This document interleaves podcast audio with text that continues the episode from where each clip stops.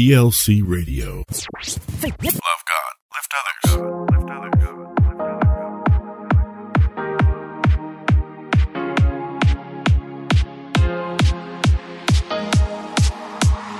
Welcome to Elevate Life Church. Now, sit back, relax, and enjoy another elevated message. Here's Senior Pastor Sergio Lamone.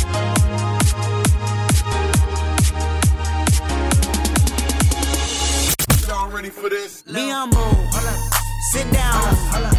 Be humble. Sit down. Be humble. Sit down. Be humble. Sit down. Be humble. Sit down.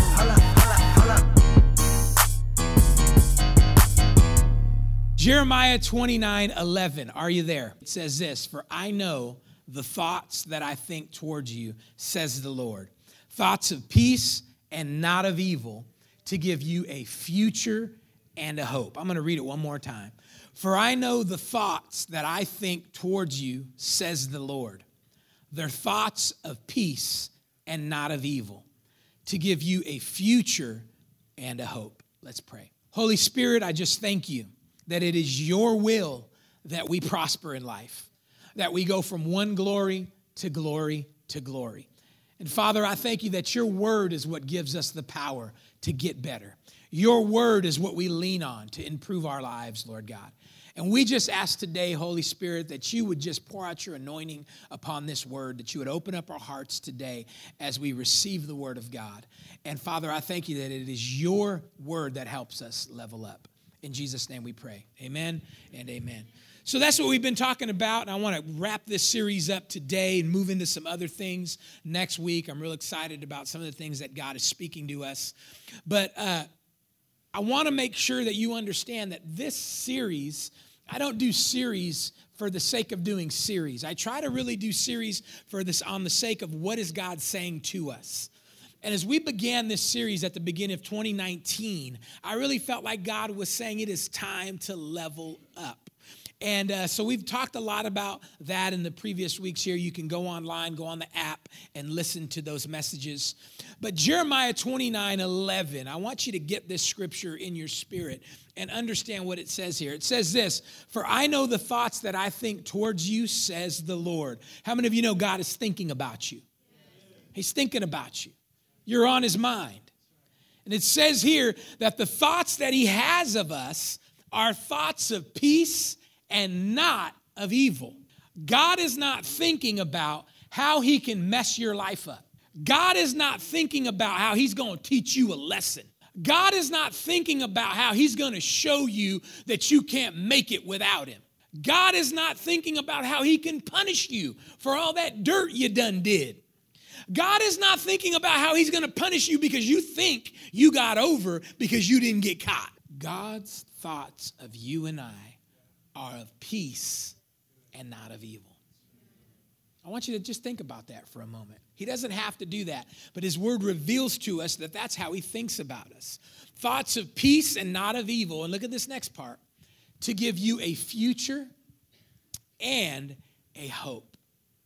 And this is where we get this understanding. Many years ago, my pastor, Pastor Charles Neiman, uh, coined this phrase, and it's, it's the truth God is on your side. Amen? Do y'all see that? That's what Jeremiah 29 says. God is on your side. He's rooting for you, He's promoting you, He's pushing you, He's thinking good thoughts of you. Heck, some of us can't even do that about our own family members. We're hoping, though, they're going to get theirs. I hope this happens. I hope that happens. Man, we can't even do that around people we love. But God says, My thoughts towards you are of a future and a hope. How many think that's amazing right there? Amen. Let's keep going though. But God is on your side. Look at 3 John 1 and 2. 3 John chapter 1 verse 2. It says this, "Beloved, I pray that you may prosper in all things and be in health, just as your soul prospers." Now, in this scripture right here, John is writing to the church, and he is emphasizing something that I believe is in line with the will of God to us. And that is this that we prosper and be in health. That's God's will for our life. I don't know why people get all upset about prosperity and stuff like that. Well, you know, that's a, God. No, God loves you. God wants you to win. He wants you to prosper. You know, I know we hear that a lot nowadays, but there was a time Oral Roberts used to preach that in the 60s and 70s, and man, they wanted to kill him for making the phrase that God is good all the time. Because there were people that didn't believe that. Well, he's not good all the time. He punishes and does this, da, da, da. But when you read the Bible, you understand how much your Heavenly Father loves you. He has good thoughts about you, wants to give you a future and a hope. And he and, and, and the Bible tells us here that we're to prosper and be in good health, even as your soul prospers, which is your mind, your will, your emotions. As you get your mind, your will, and your emotions right, prosperity will come your way. Amen. So prospering in body and mind, listen, is the will of God. It's what God wants for your life. Look at Second Corinthians 3:18. But we all, with unveiled face, behold as in a mirror the glory of the Lord, are being transformed into the same image from glory to glory, just as by the Spirit of the Lord. So Second Corinthians 3:18 is telling us this. We're going to go from glory to glory. And that's what we've been doing this series on. Level up. Go to the next glory. Life is good now, but there's another level waiting for you. Your marriage is good now, but there's another level waiting for you. You're doing good ministry wise now, but there's another level waiting for you. It is the plan of God that we progress and go from glory to glory. Amen? I'll say it like this it's the will of God that you level up. That's God's will. It's God's will that you get better. Amen? But understand this if we're going to level up, what is God's way of leveling us up? I say this all the time. In the kingdom, the way up is down. Oh, you need to catch this today. In the kingdom of God, and remember the first key to leveling up is seeking first the kingdom of God, which means this seek first how God does things, because God don't do things like you and I do things. So he gives us his word, and his word reveals to us how heaven works, how God thinks, how he does things. And for us on this planet, leveling up means you work harder, you grind, you go after it, but in the kingdom, it's different. In the kingdom, God says this when you humble yourself, I'll exalt you. You ain't gonna find that in a business book. You ain't gonna find that taught anywhere else other than the kingdom of God. See, the world is very dog eat dog, it's very aggressive. If you've ever had a job where there was a promotion on the line, the guy that you eat lunch to next to every day is your friend. As soon as they post that promotion, now it's like, ha, we're against each other now. You know, two brothers, you just broke up. Because now the way the world works is I'm going to do whatever I got to do to get that promotion. And if that, if that means stab you in the back, if that means throw you under the bus, then that's what's going to happen. But the kingdom of God does not work that way. See, in the kingdom, God's way, the way up is down. And what is what I mean by down? It's basically humility. It's humility. If you're really going to level up, folks, listen to this now. You got to humble yourself. You got to stay humble. You got to be humble. God resists the proud and gives grace to the humble. When you humble yourself, that's when the Bible says God exalts you. But as long as you are in a situation of pride and arrogance, you will never level up. Let me say that again. As long as you are in a situation of pride and arrogance, you will never, never level up. Now, here's the thing about pride. Y'all ready for this? Here's the thing about pride people in pride don't know they're in pride. You never know you're in pride because if you knew you were in pride because of what I just said, you would get out of it. So here's the biggest thing about pride that you got to understand. Before you're quick to say, yeah, that's a good word right there. Uh, that, yeah, somebody needs to hear that. My boss needs to hear this word. My wife, I hope she's listening right now because she got a lot of pride. That might be the case. But don't you think that maybe you don't have pride either? Well, no, I'm, I'm not. I'm not proud. See, don't see, proud people usually don't know they're proud. So if you just said that, I'm probably talking to you. Because of this, true humility never rules out that pride is knocking on the door. True humility never just is closed to the idea that maybe I am moving in some pride. Amen? And that's why I want to close this series out talking to you today about something that is super duper important. Tell your neighbor super duper. Proverbs 3 11 through 13. This is a key right here you got to get. If you get this today, it could change your life forever. If you get this today, it'll keep you from a divorce. If you get this today, it'll keep your kids from hating you when you get old. How many know those are big things? If you get this today, you'll keep you from losing that good job that you have right now. If you get this. You ready? Proverbs 3 11 through 13 says this My son, do not despise the chastening of the Lord nor detest his correction, for whom the Lord loves, he corrects. And just as a father, the son in whom he delights, happy is the man who finds wisdom and the man who gains understanding. People, if you are going to level up in life, you have to be open to correction. And I'm just going to let that marinate right there like some al pastor or something on you. Just get it all up in the meat and your bones and stuff. Because listen, this is so important that some good meaning people, some very talented people, some very rich people cannot reach their destiny because they're closed to correction. There's some people that never make the NBA, and it's not because of lack of talent, it's because they can't receive correction. There are some really beautiful women out there, incredible women that can't stay in a marriage because they can't receive correction. There's some really cool guys. I'm going after guys too, ladies. Don't look at me like that. There's some really cool men, really cool, talented, nice guys, but they can't receive correction, so they're never going to stay married. They're never going to stay prosperous. This is such an important aspect to leveling up. I need you to catch this today. And I need you to have the prayer of, Lord, help me to understand how correction can affect my life. Correction's important. Proverbs says it right there. Don't detest his correction. Here's the key For whom the Lord loves, oh, come on, somebody, he corrects. We're losing this in today's society. Today's society that is moving away from biblical concepts and biblical knowledge is beginning to teach society that correction is bad when the Bible tells us correction is love. And if you didn't grow up with a father that corrected you, I'm sorry.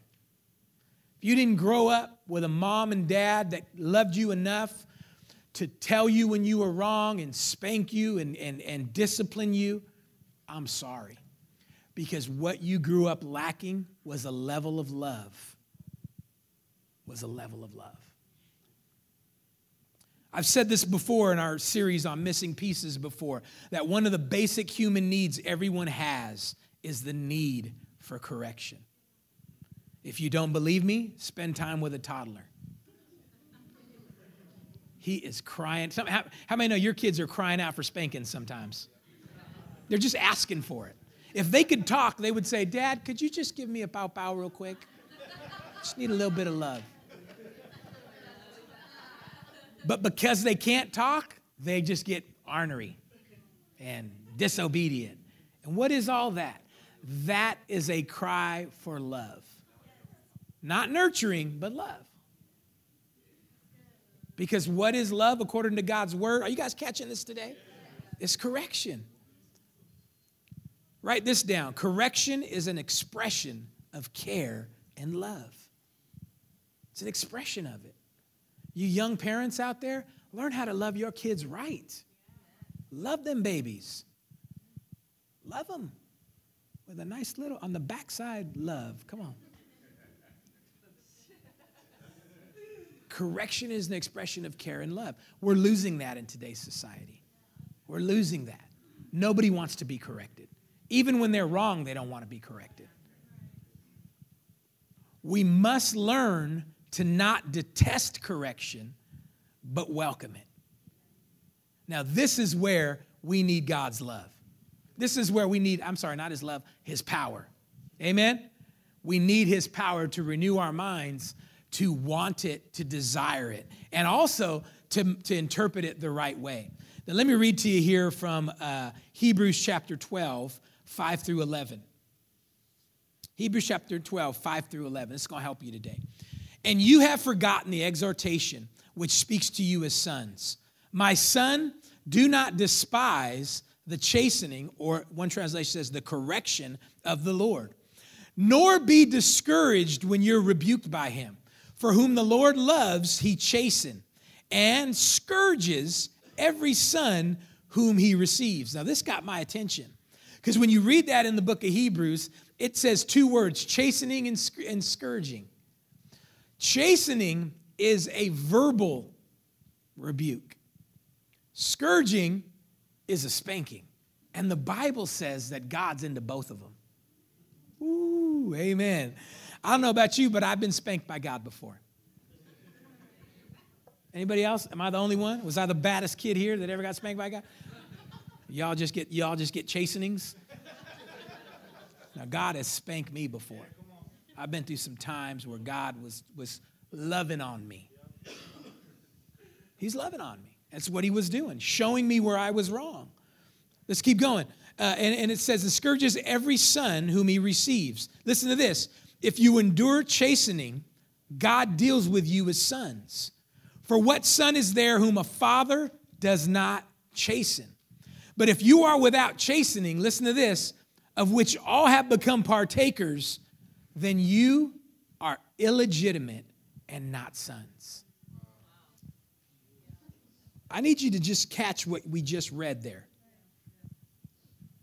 God says what qualifies you to be a son, and in this case, someone who inherits the blessing of the Father, you got to go through correction. If you don't, it says there, you're illegitimate. Now, what does illegitimate mean? Did you know when there was an illegitimate son in these days, he got no inheritance? He got no inheritance. So, when the king had a son that was illegitimate, his other sons inherited everything the king had the gold, the money, the land. But the illegitimate son got no covenant folks, we've got sons and daughters of God that are walking around with no inheritance. And you want to know why? Because every time God tries to correct them, they run from him. You know how many churches were started by pastors that ran from their old church because they got corrected and said, I'm going to go start my own church then? You know what that's called? Illegitimate. Illegitimate. You know, when we started our church, I had a video up on there uh, for many, many years when we first started the church of my pastor in Florida blessing me to go. And the reason I did it, because I didn't want anybody misinterpreting. This was not my wife and I's idea. This was not us running from correction. This was not us mad at our old pastor, so we're going to go do our own thing. Listen, if we wouldn't have had the blessing of our pastor, I would have never done this. Because illegitimacy robs you of what is rightfully yours. Are you catching this today? So there's going to be a lot of Christians that love God but will never inherit his promises in their life. Because it says here that one of the requirements to receive your inheritance as a legitimate son and daughter is that you endure correction. You don't run from it. You don't despise it. Are you guys are you guys tracking with me today? And we live in a society in America nobody can tell you nothing. Nobody wants to hear anything. Teachers can't even correct kids in class. Parents can't even correct their kids nowadays. We don't want to hear nothing from nobody. Correction is bad. Some of us were just raised under that mantra. And if anybody corrects you, then they're bad too. But how many know some of us didn't grow up that way? Any adult could correct me when I was coming up. Makes me laugh. Makes me laugh how things are today. Listen, I could never come home complaining about a teacher to my mom and dad. But she's, she was mean to me, Dad. She, you know, she, she, she doesn't like me. Well, why don't she like you? Come here, let me give you a spanking, spanking so you could be somebody she likes.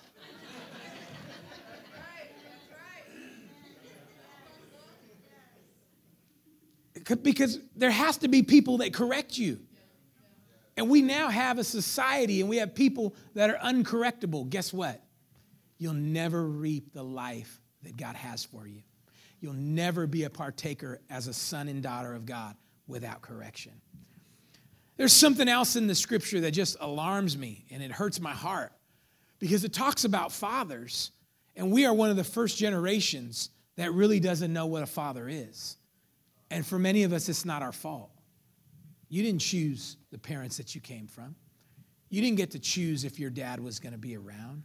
And so now we read verses like this that, you know, uh, uh, the writer of Hebrews writes, and he says things like, If you're without chastening, of which all have become partakers, and you're illegitimate and not sons. Furthermore, we've had human fathers who corrected us. See, wait a minute. Some of us didn't.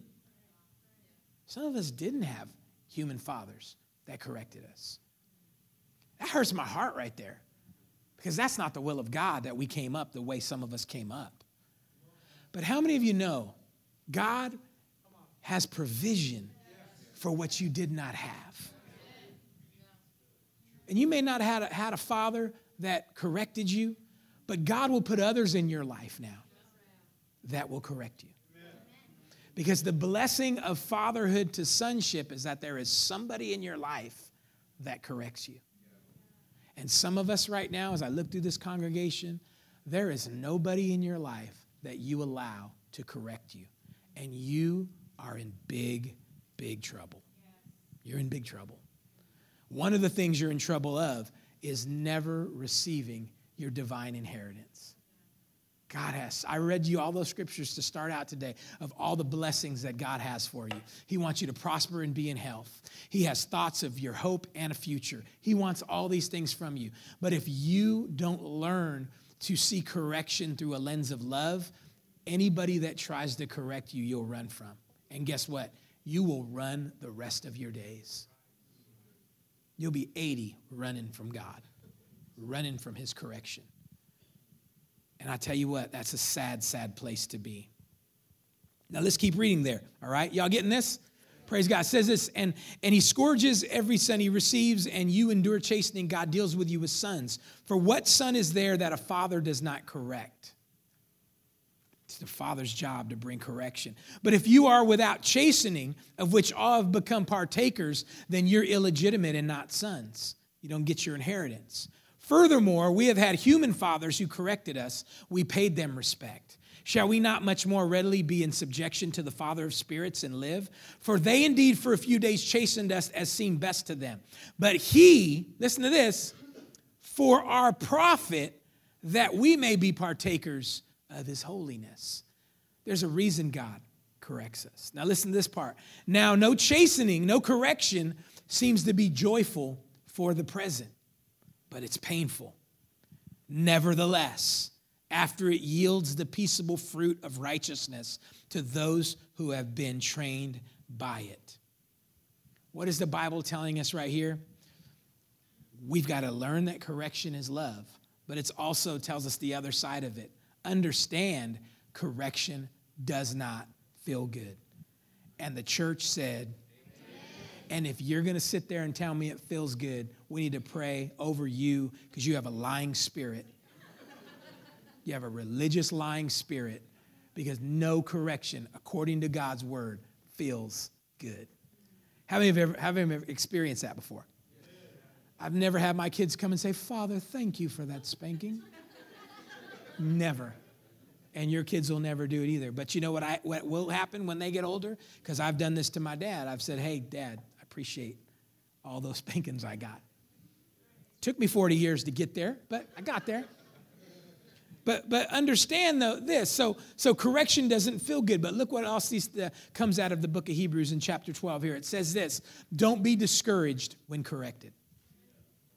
Don't be discouraged when corrected. Correction's good. Tell your neighbor correction's good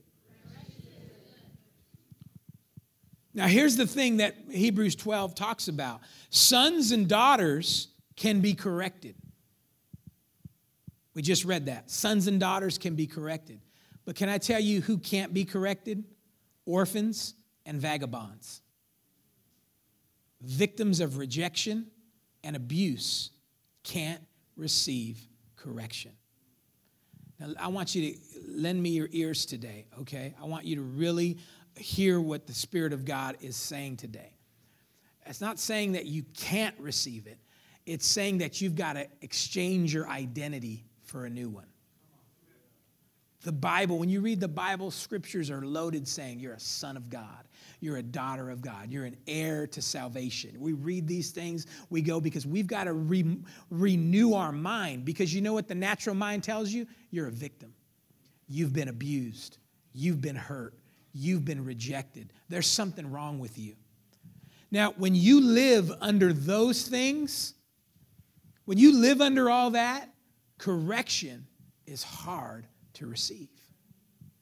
But when you live under healthy sonship and daughtership and family and love, correction is easier for you to digest. So, this is where we have a problem with our society today because the statistics are amazing uh, as to uh, abuse in, in, in families today. I mean, it's, I don't even think they're I think they're saying one in three uh, adults have been victims of, of uh, sexual or physical abuse in their lifetime. That is huge, but can I just tell you, it's probably higher. Because there's some people that never talk about it with anybody. We just met a person this past week in, in their 40s, and for the first time expressed, This happened to me when I was a child. So, if the statistics are correct that one in three have experienced abuse, we've got to deal with something here. Because one of the fruits of remaining a victim means you can't receive this type of love because it's the kind of love that is reserved for a son and a daughter. And if you're God's son and God's daughter, hear me now, you are no longer a victim. You may have been a victim but you got to leave that victim mentality and come unto sonship, daughtership. You got to. You got to leave it. I know it wasn't fair what was done to you. That was not God's will that that was done to you. But the first thing you got to do is you got to leave that. And the way we leave that, y'all ready for this? Forgiveness. Forgiveness is the key to let you out of that prison of hurt. That's the key. You gotta forgive. Now, some of us have that key, but we can't use it. I ain't forgiving them. I'm not gonna do that. I didn't deserve that. They don't deserve forgiveness. No, no, no, no. That's where you've got to humble yourself to God's word and allow God to give you the power to forgive. Because forgiveness is not about the person, it's about you and God. Victims, they don't forgive sons of sons and heirs of salvation unto the Lord, they can give it over to the Lord and the Lord sets them free. Guys, we need to catch this today because there's a generation that doesn't know how to receive correction. And without correction, you cannot receive the fullness of God's love. The proper response to correction is respect. Do you know what the most people's response to correction is? Attack. Now, let's talk about this for a moment here. Correction, it says here in Hebrews, is painful. Now, this is where it all, this is where we all we get we get tripped up. Correction is painful. We have got to learn how to process different types of pain. Not all pain is the same. Some pain is good for you. Can I get an amen on that? Ever been to the gym? that pain is good for you. Amen? It's don't get it twisted though, it's still pain. It's still pain. It's pain that hits you the next day. And sometimes the day after that, depending on how old you are. It- it- that's pain, but it's a good pain. And can I tell you this? Correction is one type of good pain. And the Bible tells us it doesn't feel good at the moment, but it will yield the peaceable fruit of righteousness. But here's the problem with people that have been hurt or abused. What begins to happen to them is pain begins to be a trigger point for something that they're still in bondage to. See, when you were little and somebody hurt you, it takes you to a place. And now that place causes you to fight like never before. I hope some married couples are listening right now. Because sometimes when you experience pain in your marriage, you fight your husband like he was your abuser, and he isn't. But you do that because you're still chained to that pain. Are you guys, just too heavy for you today? You need to catch this today because for so many people, when they experience any kind of pain, it takes them to a wrong place. And instead of thinking logically, instead of processing correction the right way, they log it together with pain bad, pain abuse, pain not love, pain hurt, all this stuff. And then they can never move past and get to the place where pain can be good. This is why we need the Holy Spirit, y'all. This is why we need the Holy Spirit in our lives to get us to a place, okay? This is where we've got to see, you know, God moving in our lives. This is not a game. This isn't Sunday church. Let me just go and look like a Christian. Listen, do the work to get free. We've got people, we got some of us here, if you're completely honest with yourself, you don't like yourself. If you're completely honest with yourself, you're still carrying the scars of abuse and past pain. But then we've got a group called Propel. You won't go to it. We've got guys here that need help, man, in their walk. They need to grow in the Lord. You know you're messed up. You're just doing your best to hide it. And you're hoping nobody else finds out. Man, forget all that. Do the work. It's harder to hide than it is just come out and get free. You're spending all this time hiding, ducking and dodging when you can put that energy in just getting free, getting fixed. Are you tracking with me today? There are tools that God will give you. We can't afford to just sit back and just, you know, well, I was abused, I was a victim of this, and I was a victim of that. Get free. Get free. So that that man that you married can love you and that you can love him back. Tell your neighbor, get free. Especially if you sit next to your spouse. Come on, somebody. Tell your spouse, get free. Are you guys tracking with me today? Let, let, let me keep going here. Let me, let, let me, let me help you guys because I'm trying to help somebody. Look at Job chapter 5, 17. It says this Behold, happy is the man whom God corrects. Ooh. You ever meet somebody that's always mad? You want to know why they're always mad? Because they ain't got no correction. You ever see that person you get into the office, they always having a bad day? That's why. Guess what they need? A little bit of correction. A little bit of correction. A little pow pow.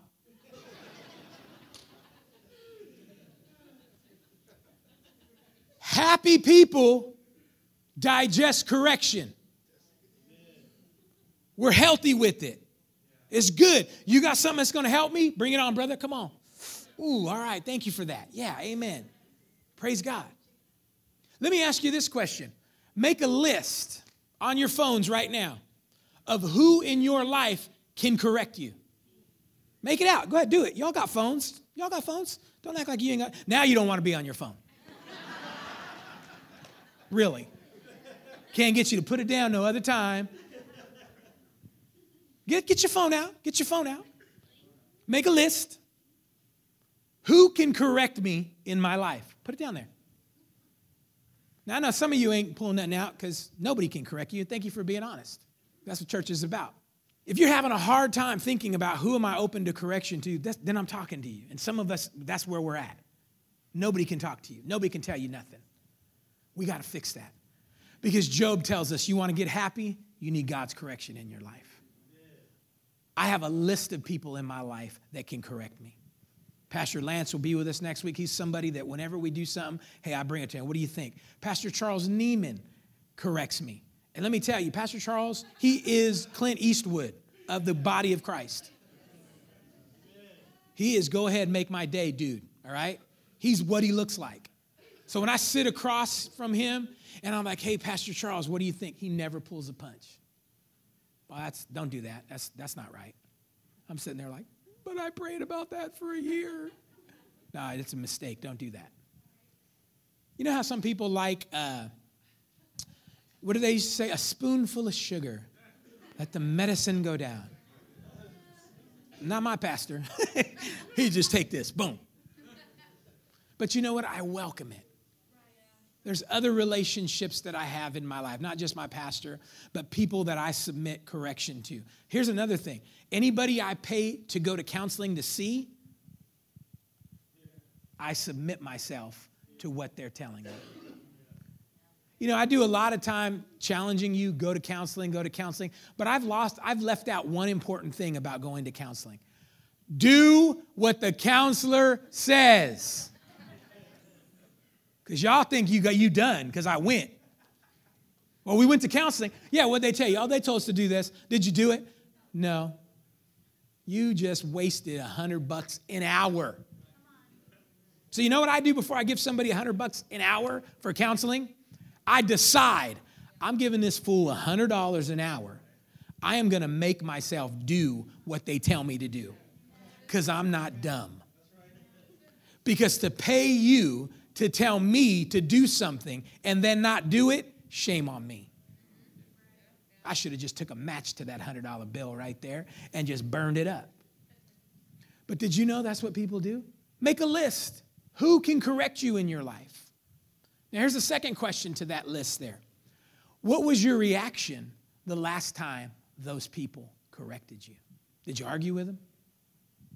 Did you make excuses? I want to help somebody today. Before I let you go, I want to give you responses I have heard through the years to being corrected. It's going to change your life right here because we all do this, including me. Y'all ready for this? Do you have that slide? Number one responses I have heard through the years to being corrected they don't understand my situation. Anybody ever said that after you got corrected? Oh, pastor just don't understand. He ain't from the hood like me. He ain't never been to the pen.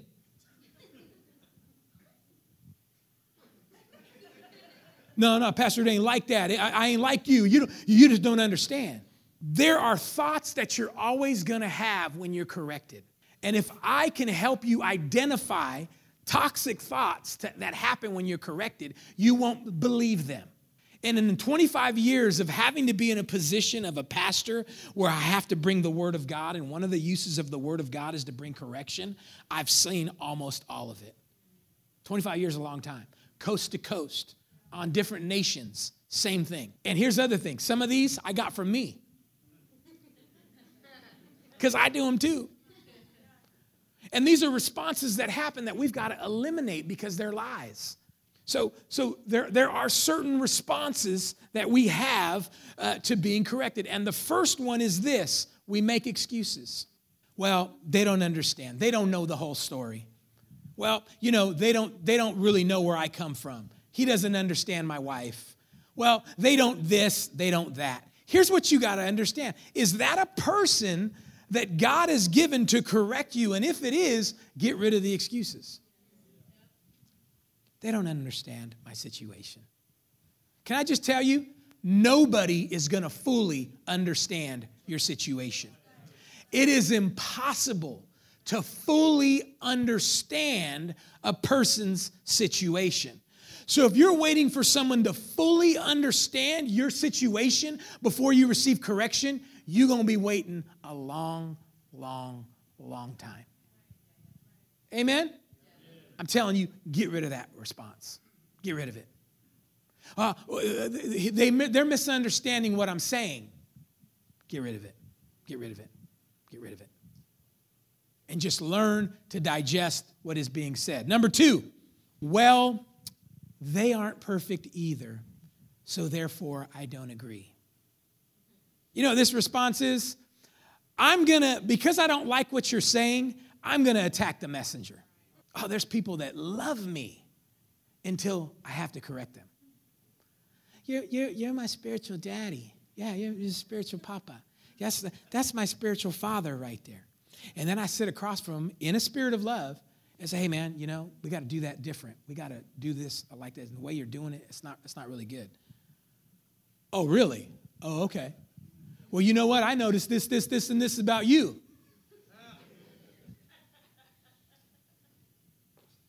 How many of you ever sat in your manager's office and you was cool, and then they came at you and said, "Hey, man, you know, when you did this, this is not right," and you get all mad. Well, you don't do things right either. You know how dumb you sound when you do that? But how many know we all do it in our marriages? Baby, could you not put those cups there? Well, the other day you you left a glass out. How, how, how you going to tell me? How many have ever done that? Raise, but y'all, God's going to get you. You lying.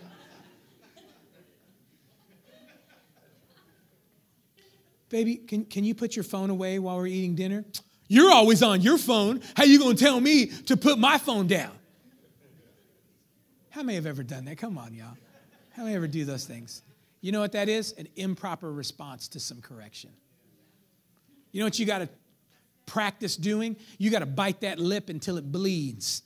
And you just go, Yes, dear, I'm going to put it down right here. Even though you don't ever do what I say, I'm going to do what you say. How, how many see uh, that's, that's what we do with life, in life? We do that. Amen? Can I just ask you to do something? Stop doing that. It's not easy, but you could stop doing it. Number three, third response I've heard through the years of being corrected. Okay, I hear what you're saying, but you could have said it another way. You know what this is called? Deflecting. It's deflecting. And we use this all the time, don't we? You go in, your boss rebukes you. You come out, what'd he say? Well, he told me I need to get here on time. Well, you do need to get there on time. Yeah, but he didn't have to, he didn't have to come at me like that. How'd you want him to come at you? Humble servant, can you please get to work on time? You want, is that what you wanted? Do you want him to bring you a cupcake and he told you that? Do you want him to hug you and tell you how awesome you are and then rebuke you? Would that have made it better? Can I just help every person here? Correction's never come across, gonna come across perfectly. Ever. Ever. It's never gonna come across perfectly. I've tried. I have prayed. I've walked my office. I got a meeting. God, give me the word so they get this. Give me the spirit of gentleness. Let the spirit of the Virgin Mother Mary come over me right now so that I can just open their heart and make them feel nurtured and loved as I bring this strong correction. And I sit down and they still get mad. Give them a cookie before we start. Hey, I made these homemade cookies for you. Would you like some homemade cookies? Have a cookie here. Here's a dollar too. Now, I got to talk to you about something. Now, we really got to talk about something, buddy. Change my voice up, make it all non threatening. You know, buddy, I just, I got to tell you, you know, and they still leave there all mad. Talking about, I didn't, I, well, he's right, but he didn't have to come at me like that. Can I just help you? Get rid of that excuse. Was what was said right or wrong? Was what was said right or wrong? If it was right, don't deflect because you'll always be able to point to things that are imperfect about correction. And it only makes you a fool. Can we do that? Can I just tell you, I do that sometimes. I've done that. But I've learned through the years, ah, when, I, when I'm starting to do that, ah, don't do that. That's weak. Was what was being said right? Okay, that's what I'm going to focus on. Is this helping anybody? Okay, let's keep going. Got a couple more and I'll let you go. trying to change somebody's life here. Number four, responses I've heard through the years to being corrected, they are mean. They don't care about me. What? What? They don't care about you? They're mean? Listen, you know what that is? Trying to disqualify the messenger from speaking into your life. It's interesting that you loved them all up until they had to have a meaningful conversation with you. And then all of a sudden, I'm mean. All of a sudden, your boss is mean. All of a sudden, they don't understand. See, you, you learn how to get rid of all the emotional stuff when your husband brings something up and try to focus on what is being said. Get rid of how it's being said. I know that's a difficult part. Now, trust me, there is a right way to do correction and a wrong way. There is. But guess what? If you're waiting for it to always be right, you're going to be waiting forever. And the Bible says correction's for your benefit. So I have learned to get rid of anything that stands in the way of my benefiting from it. So I've taken correction from guys and they did it wrong and I still received it. Because it wasn't it wasn't up to them, it's up to me. Are you guys tracking with me? So we disqualify messengers by critiquing how they did it, or they don't love me, and all this kinds of thing. And the last one here, the last response I've heard through the years to being corrected, oh no, it's not that. Oh no, no, no, uh, brother, uh, you know, come over here. I, just, I want to talk to you. You know, I, I feel like you know, they, they first of all they come to me. Pastor, can you help me with something? I don't know what it is. I just, you know, uh, nothing's working for me. And, and I'll say in my most nicest voice, well, bro, you know what I really discern and what I feel like it is? I feel like maybe you're just dealing with a spirit of pride. Oh, no, no, that's not what it is.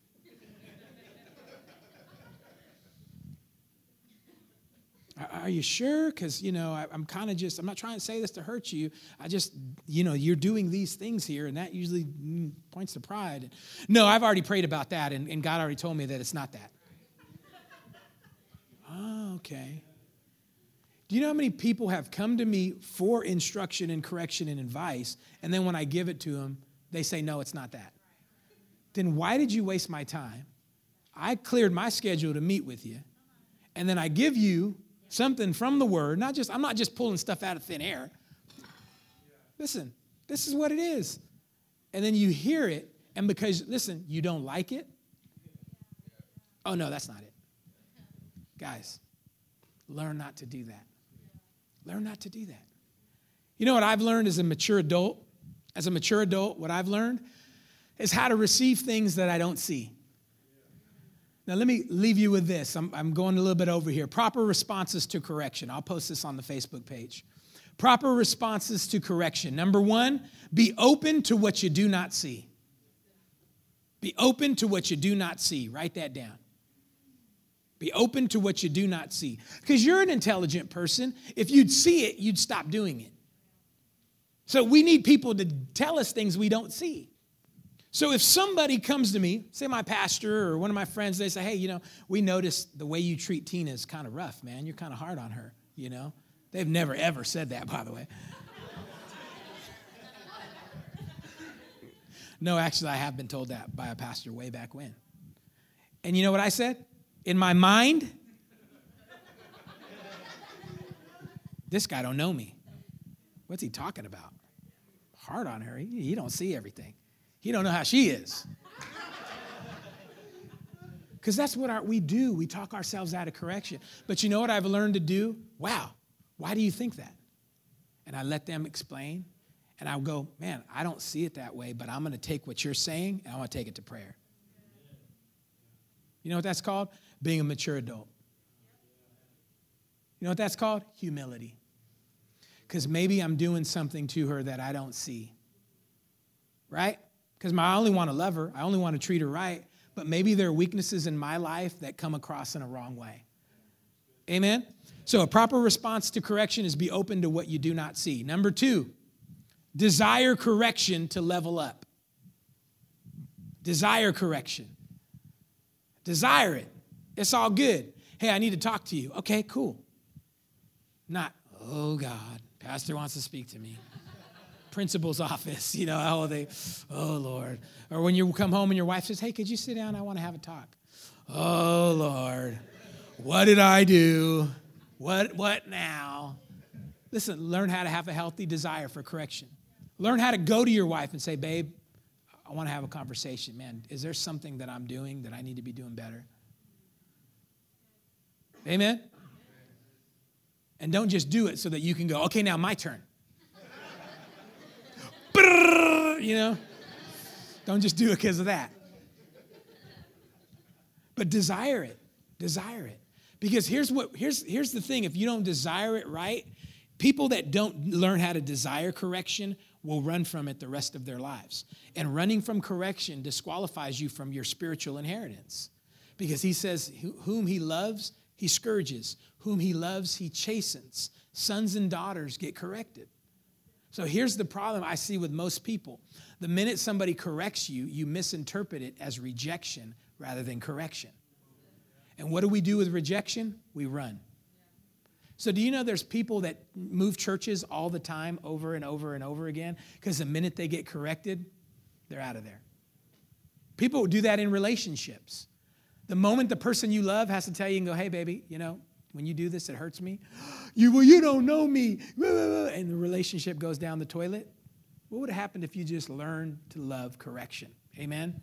Number two is desire correction to level up. Number three, always consider if the people who are offering correction love you and want the best for you. Always consider if the people who are offering correction love you and want the best for you. That's the first thing I, I do. Is the person telling me this, do they love me? Then I'm going to listen. I'm going to listen. Yeah, maybe they're having an off day when they told me it, but do they love me? I'm going to listen. Could they have maybe put a little sugar on top of it? Would have made it go down a little better? Yeah, but they love me. I'm going to listen. Number four, don't let your feelings lead you. Process it. Separate correction from how you feel. Guys, we cannot be emotionally led human beings anymore. You can't do it. Emotions are up and down. Emotions will take you on a roller coaster ride through life where you're unstable. Ladies, don't let emotions rule your life. Men, don't let emotions rule your life. You rule your emotions through God's word. Can I get an amen on that? Because remember, he tells us in the word, correction don't feel good. Feel feelings, emotions. So when you get corrected, there's going to be emotions attached to it. And most of the time, they're not good until you get your mind renewed. So you got to learn to resist the emotions. Man, some of us don't even need to go to a counselor. If you and your husband can just have a real talk and you not allow your emotions to go crazy, y'all could really solve some stuff. But you're so emotionally driven, you're going to have to pay $100 an hour. You, you have to. And sometimes you do have to do that. It's not a dumb thing. Do whatever you need to do. But if you could learn to let the Word of God guide you, you can work through some of that stuff on your own.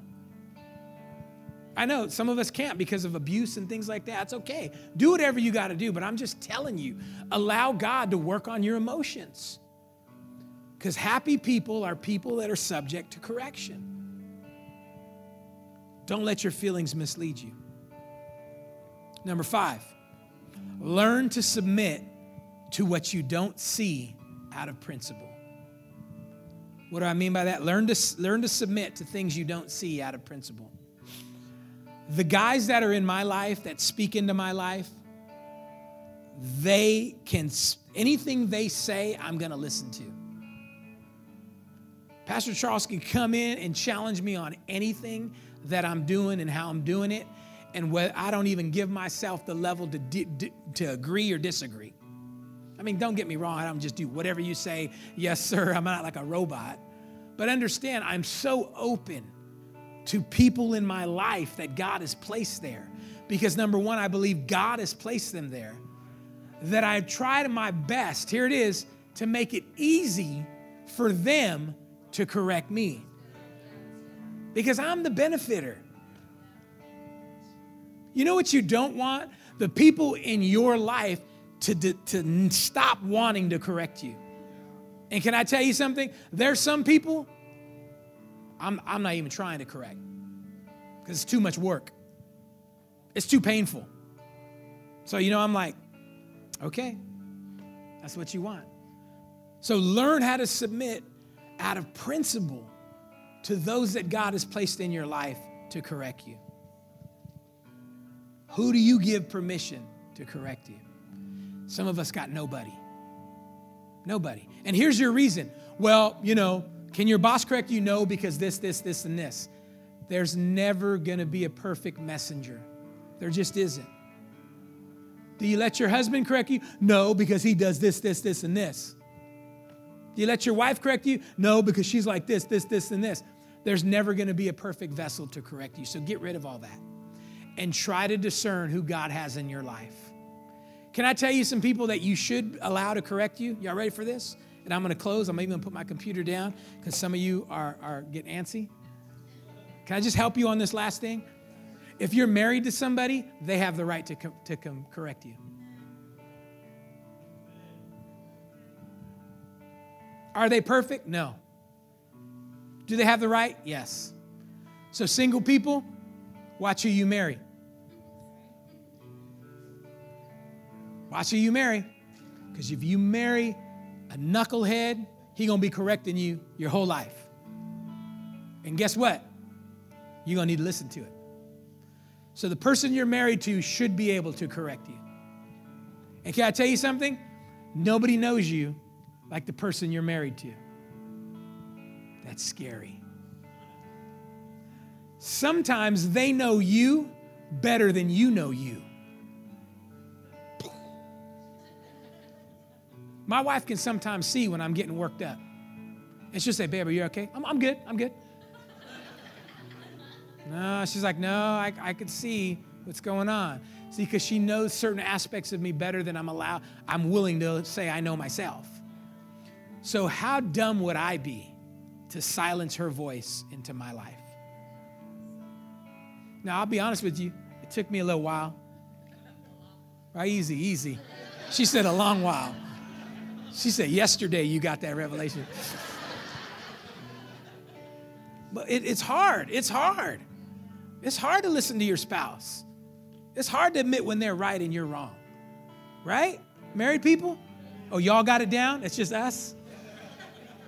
It's hard. But think about it. She knows me better than I, I know myself. I've got to allow that voice in. So, a person that should be able to correct you is your spouse. All right? Another person, anybody in your life that loves you. Sometimes my kids correct me. Now, don't, don't get it twisted. They don't come in, hey, dad, I need to talk to you. no, it ain't like that because the, you know what the Bible says? Check it out. The Bible says don't rebuke an elder. The Bible says it's unbiblical for you to bring correction against an elder in the church and in life. I don't try to correct my dad. No, it's not going to happen. You're not supposed to do it like that. There's, a, there's an order to things.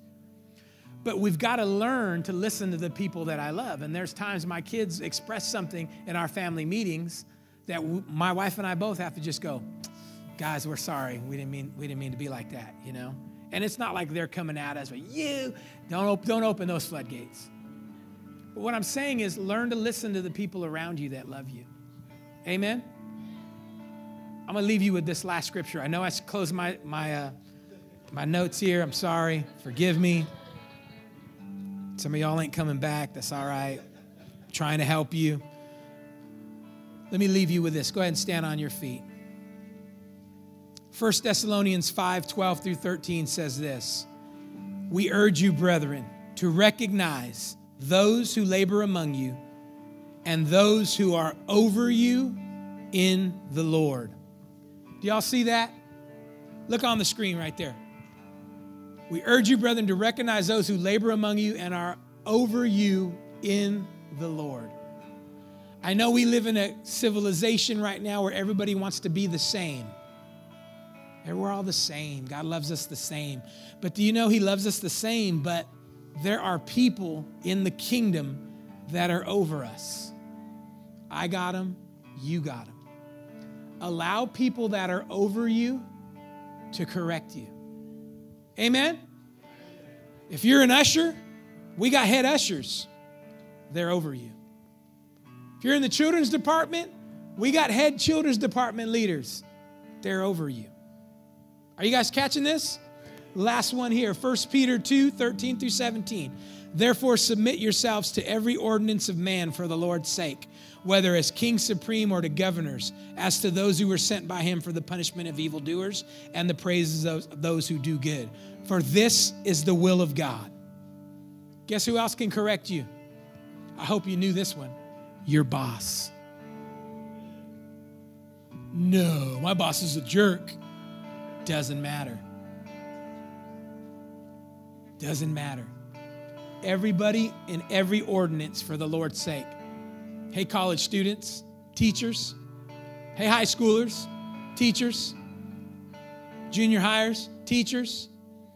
Guys, correction's not bad, it's for our good.